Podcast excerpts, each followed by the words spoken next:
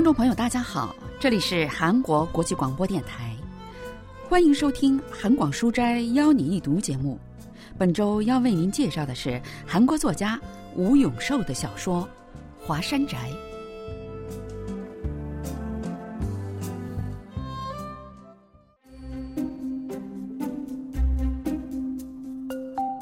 三月上旬的某一天黄昏，天上下着毛毛细雨。这雨会让春花开得更好，但对华山宅来说仍然是凉飕飕的，颇有些冷意。福树很确定地告诉华山宅，这房子就是了，但他仍怯怯地不敢进去，站在外面东张西望，犹豫不决。应该不是吧？怎么看都不像是儿子住的地方。实际上。华山宅每年春天到山上挖了野菜，秋天收获了粮食，才会到离村子十里远的庆州的集市去走一趟。所以，眼前这高高的围墙、涂着油漆的大门，还有那里面闪闪发光的玻璃窗，看起来就像是某个政府机构，比如村子里的乡政府什么的。应该不是这儿，肯定不是，怎么可能呢？华山宅又怯生生的把眼睛贴在门缝上，往里看了下，还是觉得这应该不是儿子住的地方。就算正在下雨，没晾出衣服来，但院子里至少应该有酱缸或者一个粪堆，可他什么也没看到。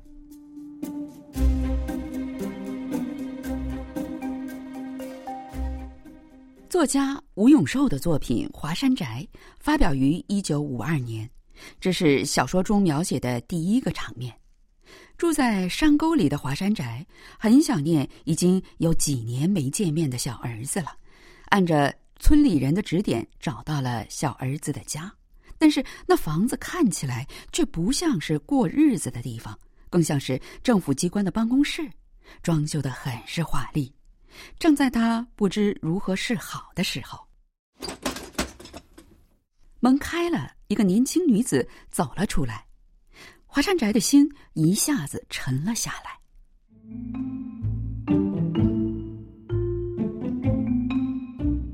怎么会这样？这女子跟华山宅想象中的小儿媳妇截然不同。首先从发型开始就不对，不应该是这种好像被火烧焦了一样的丑陋卷发，而且她还穿着一件男人们才穿的衬衣，裙子不仅短。还窄窄的，连裙摆都没有，穿成这样就出门，他的小儿媳妇不应该是这样子的。但如果要问华山宅是否见过小儿媳，他也回答不上来。过去四年里，他一直都在想象从没见过的小儿媳的样子，在这样那样的想象中，一个形象在华山宅的心目中变得根深蒂固，那就是金衣官的大儿媳。金衣官的大儿媳有一次来扫墓，她打扮的又端庄又漂亮，穿着艾草色的裙子，白色的上衣，被细棉布袜子裹着的脚好像松饼一样，乖巧的穿在玉色的胶鞋里，手臂上还轻轻的挎着一个小提包。但越是这样想，华山宅的内心就越是不安。我说：“这位媳妇儿。”你知道一个叫石头的吗？石头是小儿子小时候的名字，门牌上写着的是朴实琴。我不认识什么叫石头的。那女子当着华山宅的面，哐当哐当的关上了门，很明显的表露出对他的戒心。华山宅当然也不是没有眼力劲儿的人。什么石头铁块的？我们这里没有这样的人。年轻女子连连瞟了华山宅几眼，往胡同外走去。德行，当谁是小偷啊？真讨嫌！华山宅一边想着这年轻女子真可恶，一边往大路上走，希望能遇到儿子。好巧不巧，正好看到儿子走过来。华山宅开心的快要流出眼泪来，但儿子却没有认出他来，从他身边径直走了过去。儿子，是我是我啊！嗯，您您怎么来了？想你了才来的呀。呃，先先进去吧。儿子犹豫了一下，然后扭头带着华山宅走进了刚才他看到的那所房子。在华山宅用抹布擦脚的时候，儿子拿来了一双旧胶鞋，然后把他穿来的草鞋扔进了垃圾桶里。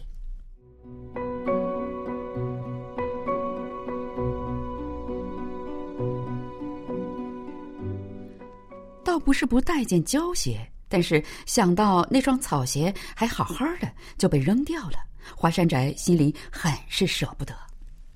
榻榻米房就已经让他觉得很别扭了。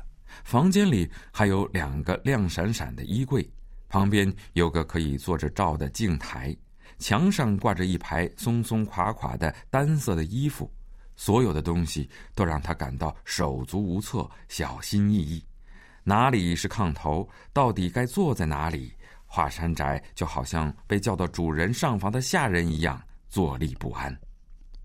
华山宅见到儿子后，喜悦只是一瞬间，现在的心里乱糟糟的，不知从何梳理。这时，外出的儿媳回来了。刚才我不知道是您，啊，没事的。但是媳妇儿的态度却很冷淡。也不好好跟初次见面的婆婆打个招呼，一扭身就进了厨房。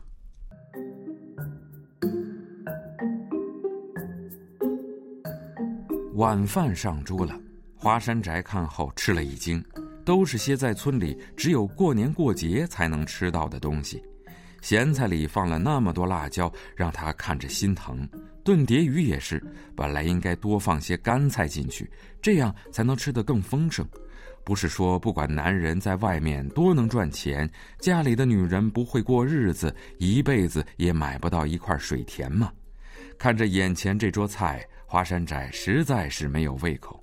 更让他受不了的是，儿子的饭碗那么小，而且还没盛满。天哪，这碗饭是啥呀？吃这么点能有力气吗？华山宅说着，把自己碗里的米饭挖了一勺子，放进了儿子碗里。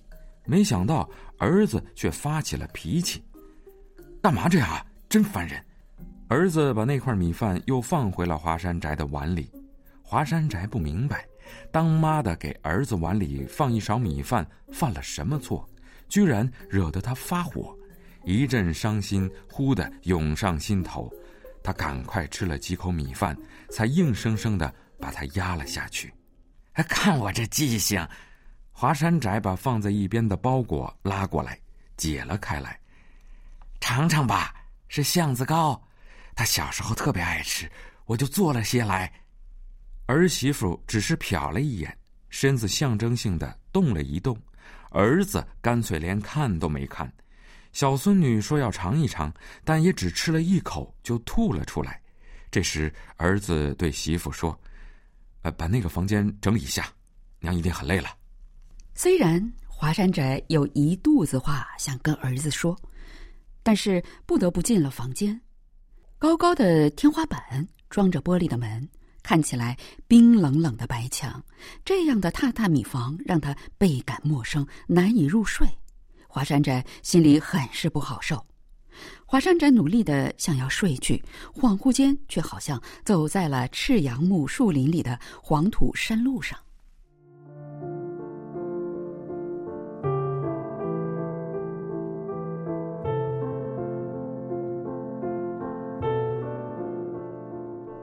小小的院子，破旧的茅草屋，土墙上到处都是被拍死的壁尸留下的血迹。在充满酱曲气味的房间里，孙子们东倒西歪的睡着。大儿子坐在那里穿鞋，旁边放着一大碗艾草汁，儿媳妇儿正用一双粗糙的手缝补着衣服。华山宅真想马上就跑过去，拍拍儿子的肩膀，跟儿媳妇面对面哭上一场，这样的话心里就会轻松很多吧。华山宅对那个房间感到很陌生，也很不自在。就算婆婆再不像婆婆，也没见过第一次见都不给婆婆行大礼的媳妇。村里人都羡慕我小儿子能赚钱，所以娶到了有学问的媳妇。我可不觉得。一点都不称心。华山宅思来想去，怎么也睡不着。后来肚子不舒服，就出去找厕所。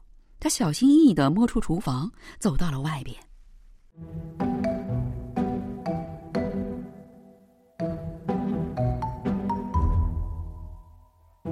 华山宅在觉得应该有厕所的地方找了又找，又绕着房子转了两圈，还是没有找到。他根本没想到，居然还有没有厕所的房子。因为实在着急，只好慌里慌张的在一道矮墙蹲了下来。拉完后觉得舒服多了。华山宅想着，等到天蒙蒙亮的时候再出来清理，应该没问题，就回房睡觉了。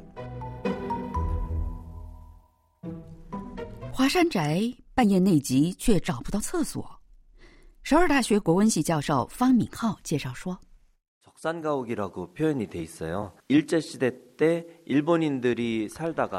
这所房子是所谓的地产房屋，是日帝时代日本人住过后丢弃的房子。传统房屋构造的房子，厕所一般建在院子里，但是日式房屋的卫生间一般在房子里。对华山站来说，应该有厕所的地方却没有厕所。所以不得不在矮墙下解决内急，出现了这种哭笑不得的情况。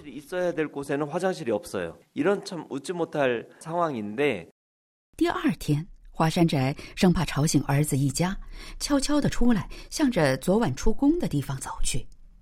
凑巧的是，那里正好是用石灰粉做成的水道，水道还连着邻居家。天都亮了，可仍然没有看到厕所。华山宅回到厨房，拿着水桶和笤帚出来，把水倒进去，然后用笤帚扫着往下冲。突然，墙那边传来一个男人的声音：“从哪儿来的老太太，往别人家里冲粪水啊？没良心啊！真是什么人都有啊！”华山宅觉得自己被骂丢脸都没什么，最怕的是吵醒正在睡觉的儿子和儿媳。差不多就算了吧，我马上过去给你清理干净。华山宅拎着水桶和笤帚去了邻居家，那家有同样的水道，水道旁边有一口井。他跟那邻居借了铲子，然后把大便清理在一起，丢到了共同使用的垃圾桶里。一直认为粪便很宝贵，一辈子跟粪便打交道的华山宅心里想着：大粪那么脏的话。干嘛还放在肚子里呢？用大粪养出来的蔬菜怎么吃得下去呢？华山宅一边这么想，一边又把水稻冲洗了几次。你是这家什么人啊？你儿子啊，还是女儿啊？呃，什么人都不是，就是认识。我是来办事儿的，人老不中用才。华山宅怕给儿子儿媳丢脸，隐瞒了自己是母亲的事实。打扫完水道，他安静的回到了家里。当他的眼角不经意的瞥到了垃圾桶后，又吃了一惊。他昨天带来的橡子糕，连包裹皮一起被扔在了垃圾桶里。哎呀，这可是要遭天谴的！华山宅赶紧把包裹捡了出来，藏在裙子下面。垃圾桶里的草鞋也原封不动的在那里。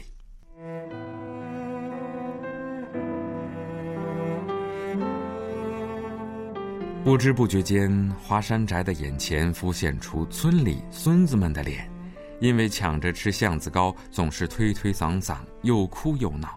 想到这里，华山宅的眼眶里泪水打起了转。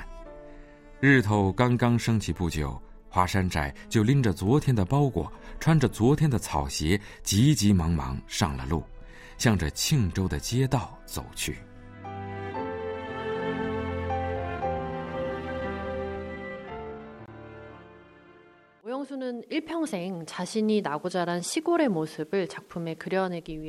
吴永寿一生都在致力于通过作品描写自己生长的山村的面貌。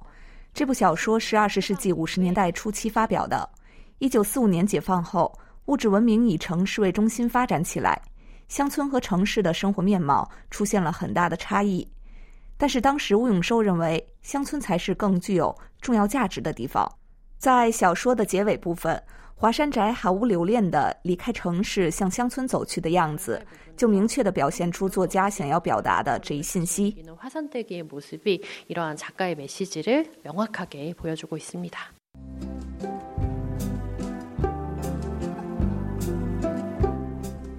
听众朋友，今天的韩广书斋邀您一读节目，为您介绍的是韩国作家吴永寿的小说《华山宅》。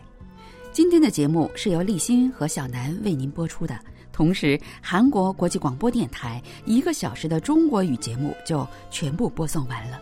感谢您的收听，再会。